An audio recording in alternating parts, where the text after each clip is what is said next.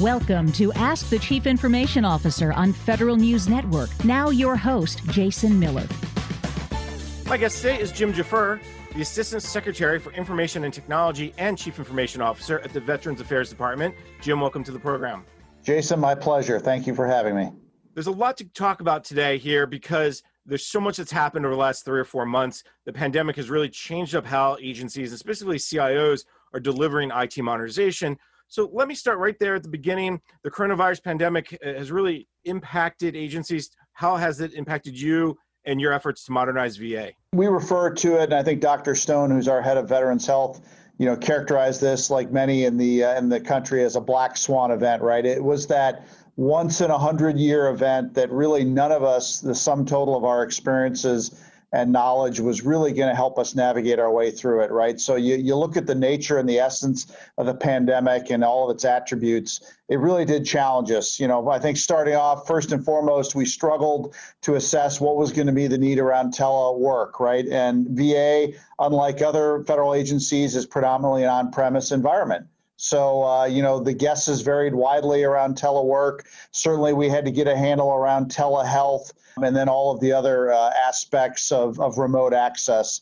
The pandemic forced us to accelerate our transformation. We were fortunate that uh, the Congress saw fit to give the department uh, about $20 billion, about 2.115 of that was earmarked for information and technology. And as, as we pledged to the Congress, we are going to put every penny of every last dollar to good work to really address those extreme needs around telework and telehealth.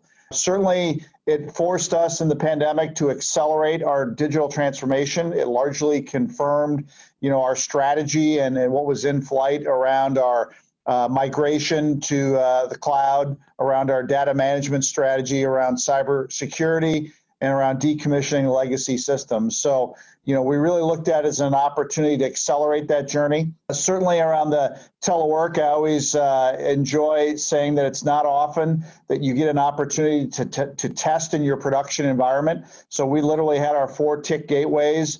Uh, and as we stress tested those early on, we had the agreement of our business partners that we needed to find out really, really quickly what our true load capacity was and, uh, and, and so again, we were able to figure that out, get with our vendors, modernize and upgrade and, and, and upgrade our bandwidth to our TIC gateways. Similar work along telehealth and around our delivery. And we, I know we'll probably talk more about that later.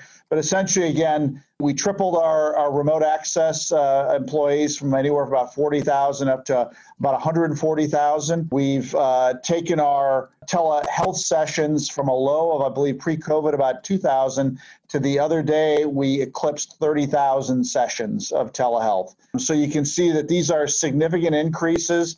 Again, uh, it took an all hands on deck approach. And, and you know a lot of a lot of weekends you know working out through May uh, and then certainly accelerating that journey to make sure that we're delivering for the 9 million patients in VHA and the 20 million nationwide veterans that are eligible for our services.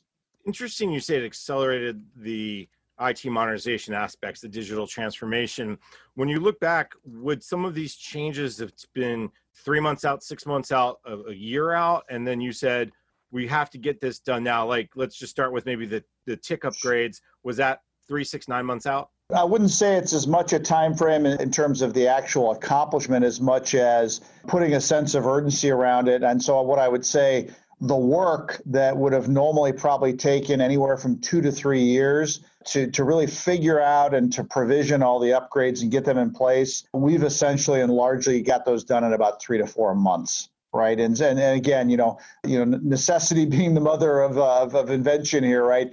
nothing like a good crisis to focus the mind. And, you know, for me personally as a CIO, uh, we have a very capable team and I'm confident in all of our abilities. The one thing that I was just, you know, the least confident about, especially because our business partners didn't have clear sight was, you know, the, the remote access. And so when we, when we were staring down the barrel of a gun of up, upwards of, hey, what if everybody went out on remote access? You know, what if we were like GSA and we went to a 95 plus percent model? you know, with everyone remote, uh, you just kind of couldn't get there fast enough. And so, you know, fortunately, the virus didn't spread as rapidly as it did across all localities in our enterprise. And then I think the demand uh, for around VHA was less than anticipated. But I can tell you, we're much better positioned now. You know, our, our work now is, uh, you know, looking at some of the legacy infrastructure that's out there you know how do we continue to improve on that to provide that really custom experience because you know we've we've got uh, we've got a couple of ways that people remote access in and in some cases our clinicians use both of those they use the vpn for enterprise and they use the citrix gateway for uh, for for the, their healthcare you know accessing uh, the, the record system and so you know some of our providers and our employees are dependent on both systems so it's pretty high demand you mentioned congressional funding, and there's always that, that discussion about how important more money is. I mean, I know VA has an IT budget of something effective over six billion dollars. Uh, I think anybody would say, "Wow, that seems like a lot of money. You could do a lot."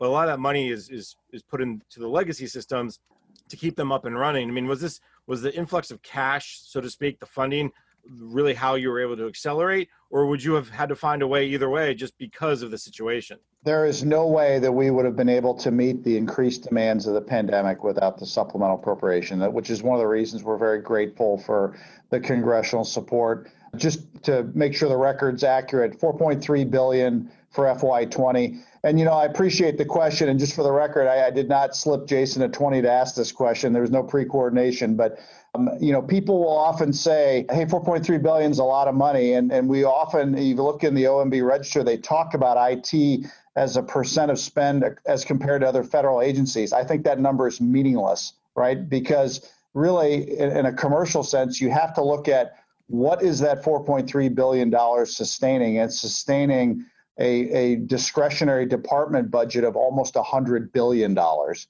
right? And so all of a sudden, that 4 billion becomes a 4 percent you know a little greater than four percent spend of IT, and so uh, it doesn't look as big when you when you put the denominator against the numerator. I was I was adding that extra two billion you guys got from Congress to make six billion. So. Sure, yeah. Well, and that's and that's two year money. We will use that, and you know, in all seriousness, we will use that across uh, both FY20 and 21. Certainly, things too. I think the other thing to keep in mind is VHA is growing about 50,000 additional employees, right? And so we have to provision them. We had to upgrade again. We had to upgrade the TIC gateways. We had to move things to the cloud faster. So when you look at all the additional staff and stuff that we have to support as a result of it, probably anywhere from 40 to 50 percent of that, to include the sustainment tail in 21, is is new requirements, is, is new additions. You mentioned the the favorite word of most CIOs is cloud. So let's go down that path a little bit. How essential was that during the pandemic, obviously, to drive mission outcomes? I know very essential is probably the answer, but offer me some insights in terms of how did you use cloud or increase the use of cloud really to to address these mission challenges? So our cloud strategy at VA really began about two years ago, and I and I think we're one of the lead adopters, certainly at scale within the federal government. If we had not, and I've shared this internal to the department as well, if, if we had not already done the things that we had done, made the investments, procured the services, let the contracts, really develop the capability. Our enterprise cloud support uh, service office, led by Mr. Dave Catanoso and his team, if we had not done all those things, we would have absolutely been caught in our back, back foot with the pandemic. But the fact that we did those things provided the core services and the platforms for us to expand. And you know, probably the best example again was around telehealth. So our entire telehealth capability that yet kind of meager, uh, meager as compared to today's standards of 2,000 sessions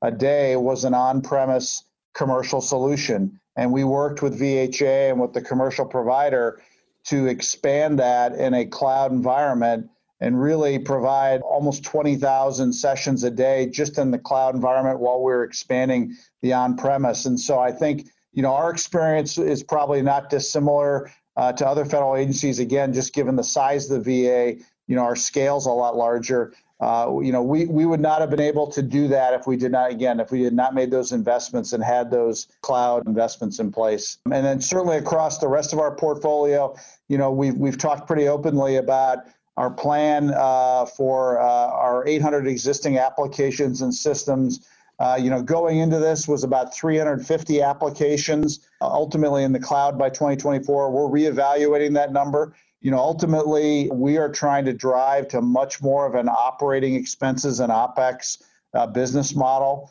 uh, to really flatten that investment plan, you know, to avoid those spikes, tech refresh and modernization. And so we're continuing to reevaluate not just across the VHA portfolio, but all, all the rest of the enterprise, VBA, and NCA.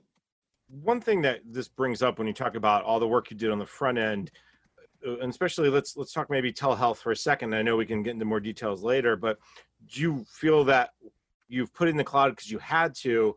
So why bother ever bringing it out of the cloud again? Is that a typical for for most uh, applications that have potential surges or have a steady need to be accessed by a large number? Is is that the plan now to to to push as much that makes sense, obviously, to the cloud as possible. The old cloud smart versus cloud first. Ultimately, we're trying to drive business outcomes, and and and the business, right? Certainly with VHA, we'll see where it goes, but we need to have the flexibility and the scalability to ramp up and ramp down with Veterans Health Administration and what their needs are. You know, today, yesterday it was 30 plus thousand telehealth visits you know, uh, five, six months from now, it could be half that again, right? And so, from a flexibility, from a business standpoint, from a cost effectiveness, you know, standpoint, that provides us that kind of shock absorber that can, you know, extend and and, and allow our, our enterprise to scale up and scale down. You know, some of our early conversations uh, with our with the Hill staffers too, we talked about the same thing around around, around remote access and telework, and we mentioned how you know it's a it's kind of a multivariate calculus problem not only around your infrastructure the TIC gateways your access gateways but also your licenses and endpoints and things like that. And you know we, while we certainly had a plan and in some cases you know your licenses can be a limiting factor you know we had to negotiate some deals some contracts to you know to for maximum telework. It didn't mean that we paid more. You know our engagement with our vendors our vendor partners in the pandemic uh, proved terrific. If we did not have the solid relationships that we did with our vendor partners across all categories of management, we would not have been able to pull off what we did. And, and so we got things at competitive pricing, I would say, even in some cases, in most cases, more competitively than maybe we had pre COVID. Uh, again, just because I think it was smart business on behalf of part of the vendors. But, but again, the relationship we have with them uh, was critical. But again, getting back to cloud, what that allows us to do is that allows us to ramp up and ramp down. And I think really provide that cost efficiency. And over the long term, cloud is not cheaper, but it's more responsive and it allows you to scale up and scale down faster. And that's really where the efficiency comes from. All right, there's plenty to talk there. The vendor relationships is, is another important one. But Jim, let's take a quick break. When we come back, we can continue our conversation. My guest today is Jim Gfrerer the Assistant Secretary for Information and Technology and CIO at the Veterans Affairs Department. I'm Jason Miller, and you're listening to Ask the CIO, sponsored by Pega on Federal News Network. When it comes to federal IT, no two missions are the same. And the partners who deliver for federal health agencies are the ones who truly listen and adapt. Cerner is that partner, one who puts our clients and patients at the center of what we do Cerner is transforming federal healthcare, developing breakthrough innovation, and translating over 40 years of being a global leader in health technology to help our nation's veterans, service members, and their families live healthier lives. Cerner is helping VA and the Department of Defense with the most ambitious health IT modernization effort in history so every veteran's health record will be continuous and accessible from enlistment throughout their lifetime, no matter where they receive care. Learn how Cerner is committed to delivering a lifetime of seamless care for veterans and service members at cerner.com/federal. It's only human to protect the world we all live in. At Chevron, we recognize that CO2 emissions are a continuing challenge and we believe it's up to all of us to help. So, to reduce emissions in our operations, we've built an integrated carbon capture and storage facility capable of capturing up to 4 million tons a year. We know this isn't enough on its own, but it's only human to try. Chevron, the human energy company. Here's Lieutenant Colonel Brandon Newell from the U.S. Marine Corps on the Federal Executive Forum on 5G and Government sponsored by Spirent. We're prepared to do a number of pilots this year in, a, in four different categories from energy communications to connected vehicles to drones and what we call the digital fortress. To listen to the whole program from Trezza Media Group, log on to federalnewsnetwork.com, search Federal Executive Forum. 5G promises to change our world. Its transformative effects will enable a new ultra connected economy, increasing productivity and spurring innovation. Those nations that master 5G will not only have a long term economic advantage, but also a military one. For 5G technology will help transform the way our military operates, protecting U.S. economic leadership and the national security of the American people, her allies, and partners. Visit Spirent.com, your partner in making 5G work. From PR to paid programs, learn what marketing is working for government contractors. Federal News Network. Search Amtower Off Center.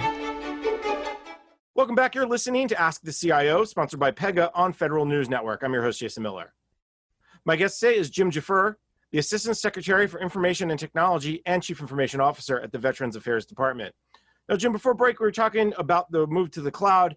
You mentioned some application rationalization that's going on. You mentioned vendors as well. And I want to start there with the acquisition side. I know you're not a quote unquote acquisition guy, but uh, the CIO is supposed to play a big role. And in fact, I, I wrote a story just recently about some new responsibilities, some new authorities that the VA gave you as CIO over acquisition. So let's start there. What are some of those lessons you've learned about the pandemic when it comes to technology acquisition? And then we can move on to maybe some implementation as well. Let me go ahead and address, I think, the, what you're talking about in the article, and certainly our Federal IT Acquisition Reform Act processes within the department. And I think in your in your past article, you're referencing an IG report, and you know those authorities are out there; they exist. We certainly execute them to every day. I think part of it is you know non-IT leaders and organizations in the department and in other federal agencies really understanding that, right? And really understanding, I think it's our job, our responsibility as IT professionals to really educate leadership and our super users within the department, you know, why it's important. Uh, and I think we have, you know, plenty of use cases uh, Lawanda Jones is my Deputy Chief Information Officer for Strategic Sourcing. She leads that. I do multiple FITARA reviews every every week. Again, it's about making sure that programs are aligned with the resources, that we have the right spend, that we're not provisioning uh, redundant capabilities within the enterprise, you know, and getting that cost efficiency. So again, I think. Uh, you know, it's it's largely an education piece, and, and it's really our responsibility to show the department. You talked earlier about that budget and that you know that that constant tension of a of an IT budget struggling to uh, to you know to support a very large hundred billion dollar discretionary enterprise. And so it's it's really the FITARA review process is really instrumental to make sure that that we are optimizing every dollar of spend that we have out there. I have to say, we, there was there was a lot of people who responded to the story regarding the, hey, the VA just is getting this quote unquote policy in place now.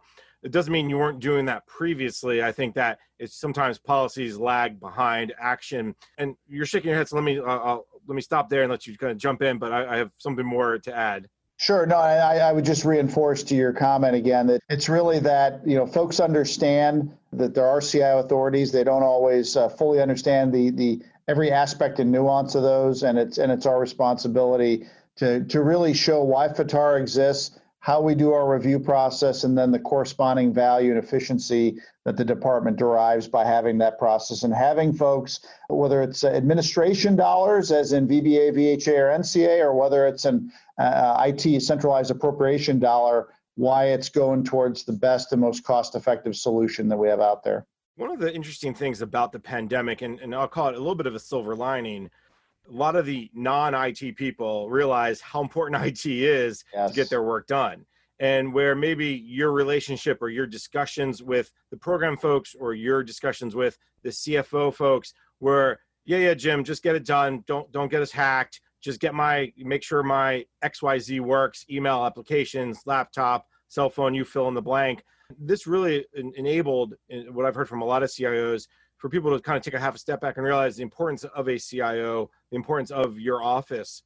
Give me a sense about how those conversations has, has have been happening over the last few months and how you hope to continue them moving forward to ensure that that value chain, that value discussion is not doesn't go away just because the pandemic uh, recedes. The uh, information technology, I often use the metaphor that it's like oxygen. You know, people really don't appreciate it till it's gone. And so Well, I think we had a, you know, over the my previous 18 months of tenure uh, with the department, you know, I, I came in saying we were going to f- have a ruthless kind of, uh, you know, almost uh, obsession-like focus on the businesses, right, and business outcomes, because I think that's where technology leaders kind of go astray is when they focus only on technology outcomes and not the the derivative value that they derive for the business. In terms of the pandemic, certainly with our CFO John Rychalski, you know, great partnership as we were, uh, you know, uh, talking with VHA and the other administrations and staff offices, figuring out what the impacts were going to be, how the businesses were going to address those.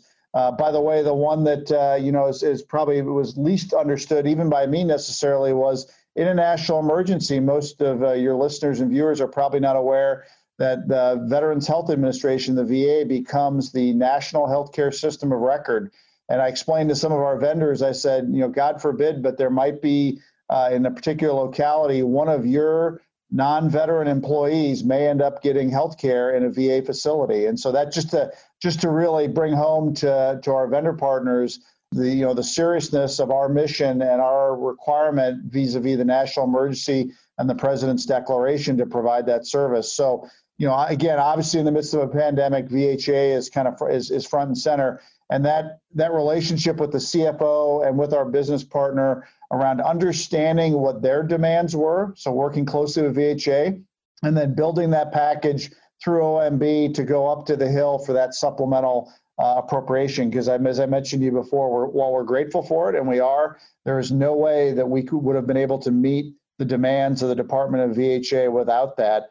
Um, and then again, I, I, stressed, you know, the other thing, and this came up with Suzette Kent and the Federal CIO Council as we're aggregating our lessons learned is uh, around the Defense Production Act. And we found that that kind of Cold War era legislation that's really focused on national security needs doesn't necessarily set the right stage for the prioritization of healthcare agencies in the middle of a pandemic. And so, you know, we've got some work, I think, afterwards legislatively to make sure that uh, you know for subsequent waves or subsequent pandemics, which you know probably won't be another hundred years, that we have the right kind of government acquisition strategy and posture to address it. Because candidly, if we had not again had the great relationship we did with our vendor partners, uh, we would not have had the same outcomes we did. I want to just tag back to something you mentioned the great partnership with the CFO.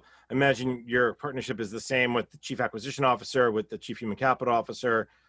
How often did you meet? How often do you meet now? Obviously, a lot of Zoom calls probably. Has that relationship changed in any way? For the department and for those you know CXO positions you just mentioned, it was it was certainly a, a bit of an increase in the cadence. I think where we saw the greatest change was was inside of even just uh, the Office of Information Technology, right? I've had several of my deputy chief information officers that, that say, hey, I'm in the same building with my colleague and I meet more with him now than I did when we were in the same building.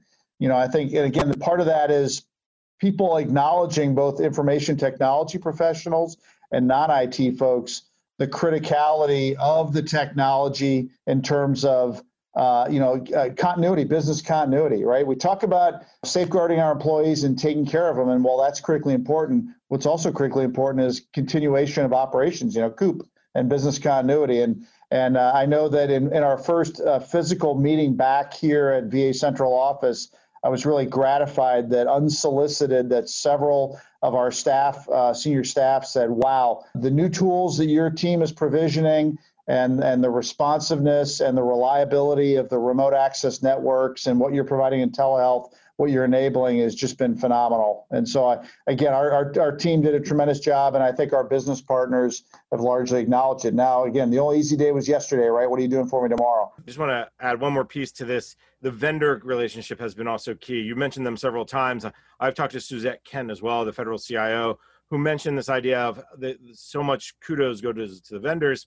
A- any quick stories you'd provide about a vendor who stepped up or, or somebody who, who came through with licenses or some way that you kind of pushed it faster, better, to, to get the, the tools and the, the, the capabilities out to the VHA, VBA folks quicker? Sure. I'll, I mean, I'll give you, and again, these are not designed to be endorsements or commercials, but I, you know, I want to give them credit, and uh, I'll give you two quick examples. The first one was we call them activations within the VA parlance. So when a new medical facility or some other facility is, is brought into service, we activate that. When, when you look at the IT provisioning of that, the normal pace, you know, kind of, you know, non-national emergency is anywhere around four months.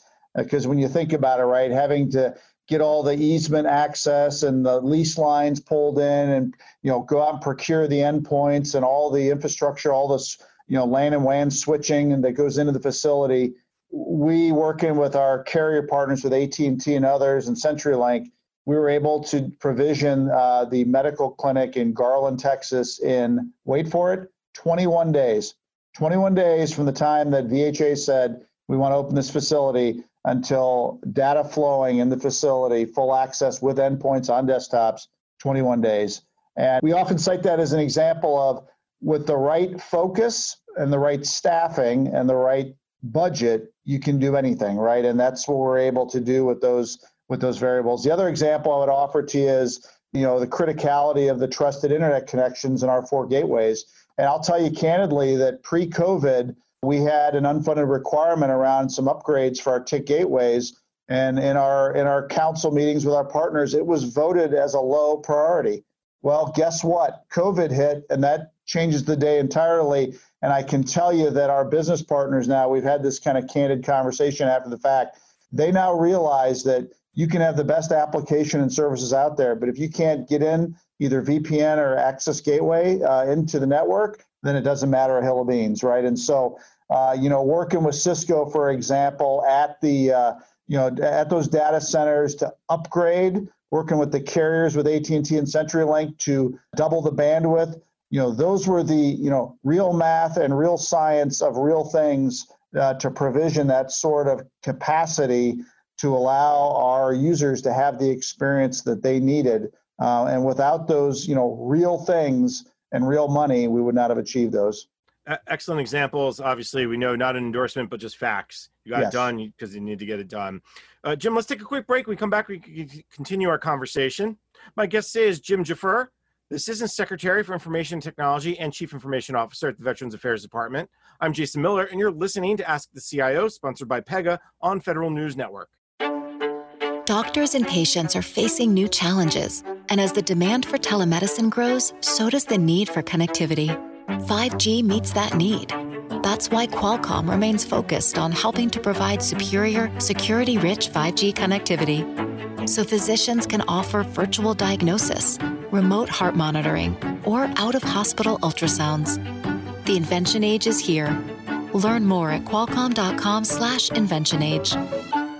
As agencies are mandated to plan cloud smart, public cloud may not always be the best option, and building a private cloud isn't the most cost effective long term solution. Tune in on Tuesday, September 10th at noon to hear executives from the U.S. Patent and Trademark Office, the Department of Energy, and the State Department discuss their strategies and thoughts on how a multi cloud approach can help meet the mission. Thursday, September 10th at noon. Sponsored by Iron Bow Technologies, Dell Technologies, Intel Corp, and VMware. A federal career can last 30 years or more, and so can your federal retirement. Tune in for Your Benefit every Monday morning to get the information you need to plan your retirement, maximize your federal benefits, and increase your financial savvy. For Your Benefit, presented by NITP and sponsored by WAEPA, offers valuable information on topics of interest to the federal employee. Join us each Monday at 10:05 a.m. on Federal News Network. For additional information, visit nitpinc.com. Public sector leaders today have to constantly make decisions at speeds their missions demand. Any errors can be costly. While this may seem daunting, innovators are leveraging data to overcome their challenges. Splunk's Data to Everything D2E platform drives fast, confident decisions and decisive actions through powerful, real time insights to ensure mission success. Turn data into doing with Splunk. Learn how at splunk.com/slash public sector. Listen to what Dr. Shurtz is talking about on Tech Talk. What Epic did actually, rather than pay the 30% fee on the in app purchases, they created a way to buy the upgrades to the game in a way that you bypass the Apple platform. And that violated the rules of service that Apple had. So Apple kicked them off. They also did it on the Google platform, so Google kicked them off. Stratford University's Tech Talk Radio, Saturday mornings from 9 to 10 on 1500 AM. Welcome back. You're listening to Ask the CIO, sponsored by Pega on Federal News Network. I'm your host, Jason Miller. My guest today is Jim Gfrerer, the Assistant Secretary for Information and Technology and Chief Information Officer at the Veterans Affairs Department. Jim, before break, we're talking a little bit about acquisition. Let's move over to this idea of the changes you've made, whether it's to systems or software or to broad infrastructure technology. How do you ensure that those will continue to be the norm and not the exception just because we had this pandemic? And, uh, and, and I guess the big question is of those lessons, are is, uh, which ones can be applicable obviously to non-emergency situations? We talked a little bit about the pandemic. You know we talk about a lot of success stories but you know certainly along the ways you know it, the pandemic exposed a lot of deficiencies right and things where we need to make investment. We talked about that in terms of cloud. But largely uh, our digital strategy remains intact. You know you talk about software one of the challenges for the VA and any federal agency is around development. You know, we've got about 800 systems in our environment and applications, so we're constantly looking for how do we get those uh, uh, into into a, a, more refined ecosystem. You know, you know what, what can we decommission. Uh, and then I think one of our pushes is how do we build the common platforms and, and really create a low code, no code environment so that when we look at development and enhancements that have to occur, be they in the pandemic or outside of a non emergency situation, how can we respond a lot faster, right? Because a lot of the VA legacy systems, like a lot of federal legacy systems, are, are not written on those common platforms. They're not written in a low code, no code environment. And so, you know, certainly we're going to be we're going to be looking to accelerate around that. Uh, I mentioned also that uh, you know while we were en route to a pretty deliberate strategy around an operating expenses methodology, right? Cloud being part of that, um, and managed services being another part of that. We really didn't touch on that much. We're going to look to accelerate that because, uh, again, it, it does a couple things, right? One, it, it, it exposes the true nature and the true cost of the enterprise. You know, one of the things that VA is doing is we're a leader in the whole technology business management effort. And so we continue to refine our cost towers and cost pools and managed service and cloud and uh, and common platform environments really allow us a much accurate picture uh, around our day-to-day costs and, and and get us to that operating expense environment. So you're you're going to continue to see us press on that. Uh, we'll always have a balance, I think, uh, across the enterprise in terms of on-prem versus off-prem. But again, we, you know, I think our our responsibility as we look for that cost efficiency is to make sure that we are also identifying the true cost, and sometimes those get masked when we don't have that true OPEX mentality. Uh, I had a great conversation with one of your folks on TBM. I know that's a big effort for VA. Just real quick, you're seeing some benefits from that already. You're, how did TBM play into this pandemic environment? I think right before the pandemic, too, we were able to present, we were talking about a multi year plan, and we were able to present to the administrations kind of what their burden cost was too, right? Because people often look at the enterprise costs and they say, what do I get out of that, right? And it kind of goes back to the TIC gateway conversation. What do I get out of a highly functioning and efficient TIC gateway? Well, what you get is you get access to those applications that we built, right? And and without that uh, reliable and durable enterprise, what good is the world's finest and most premier application? Um, and so we, uh, with TBM, we were able to show the administrations and the staff offices hey, budget wide, enterprise wide, here's what we're spending on you, direct and indirectly, you know, to provide you those services that you so desperately depend on, right? All three, certainly our healthcare administration, you know, business line, VHA.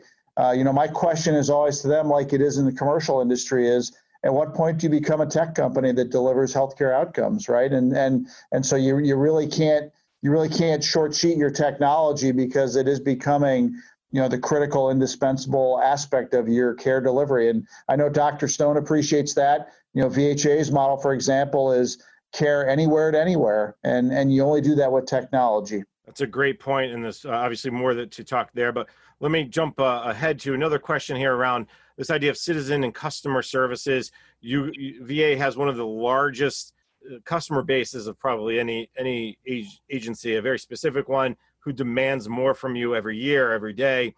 How did those challenges you faced with your technology environment? How did you solve some of those to ensure that your your citizen services, your your service to veterans, was continues to to be excellent. You guys have I'm going to get ahead of you, Jim. You guys have done an excellent job with customer satisfaction and customer service, raising it over the last four, five, six years. How, how do you how do you ensure that during the pandemic you didn't lose ground? Even outside of the trust scores within VA, which are very substantial, and and I think the secretary and others have done a great job of advertising those is our ranking in our uh, American Customer Satisfaction Index cohort, and we've gone from an ACSI of 70 to 79 in just about five months. Which you know, inside of a pandemic, maybe it's a surprise, maybe it's not, uh, but I, I, you know, I, that would truly indicate that our business partners feel like you know we're on par in our cohort with uh, Microsoft and even above Google in terms of delivery of outcomes. And so I think that's pretty good company.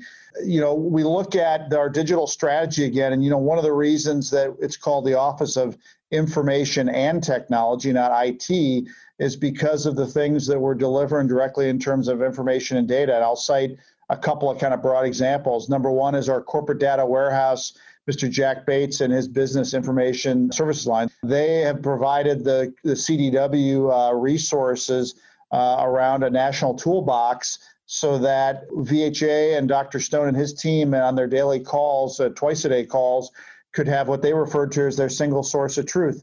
It's the CDW, for example, that also supplies the Access to Care website so that folks have that transparency around the fourth mission and what VHA and VA are delivering in terms of capacity and capability across the country.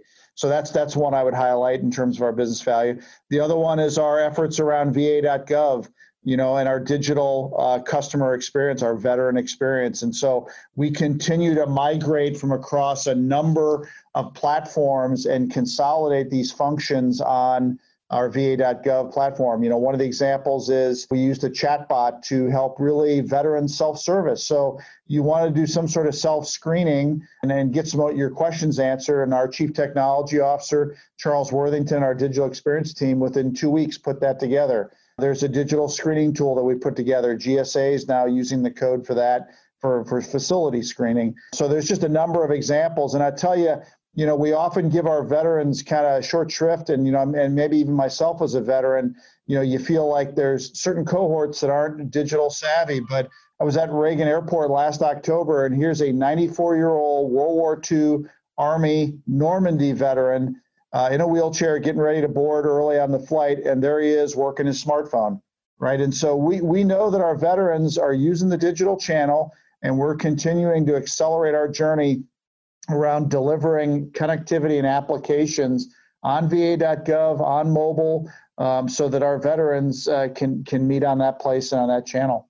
The pandemic required you guys to move fast, move with a sense of urgency. It also enabled others across VA to understand the value and the importance of technology. How's it going to get you to think differently around the future of your technology infrastructure to continue to drive these mission outcomes? This is kind of a summation, a lot of the stuff that we've talked about. We realize that our our digital strategy is sound. Now we just need to accelerate on, on all aspects of it. We're probably going to be accelerating around cloud, right, to provide that scalability, that, that flexibility certainly around telehealth. I don't think any of us would have predicted there was a, a, time about the middle of April where there were more daily telehealth visits than there were on premise. You know, none of us probably would have predicted that except for a once in a century pandemic.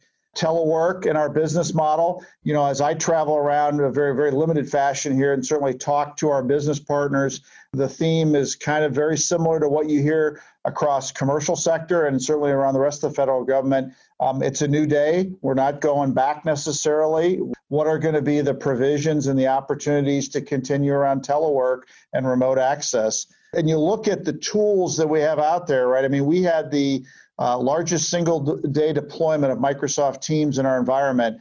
And, uh, you know, uh, OIT used it uh, uh, starting in March.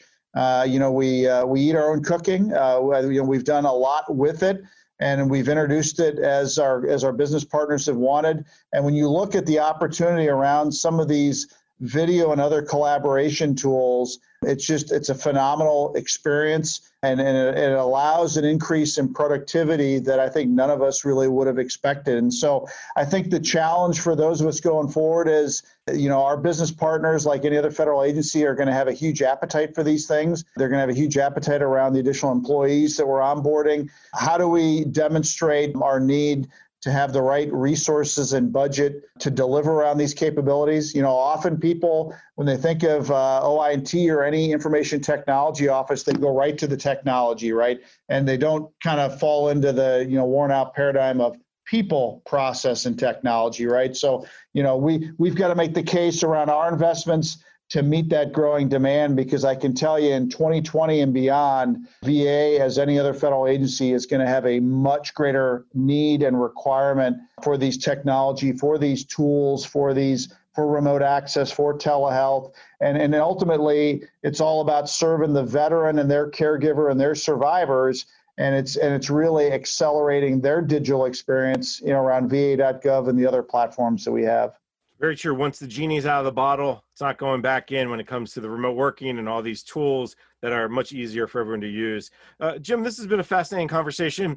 Unfortunately, we're out of time for today, so we would love to have you back on. First, let me thank my guest, Jim Gfrerer, the Assistant Secretary for Information and Technology and Chief Information Officer at the Veterans Affairs Department. Jim, thank you so much for taking the time today. My pleasure, Jason. Thank you for the time. I'm Jason Miller, and we're going to take a quick break. You're listening to Ask the CIO on Federal News Network.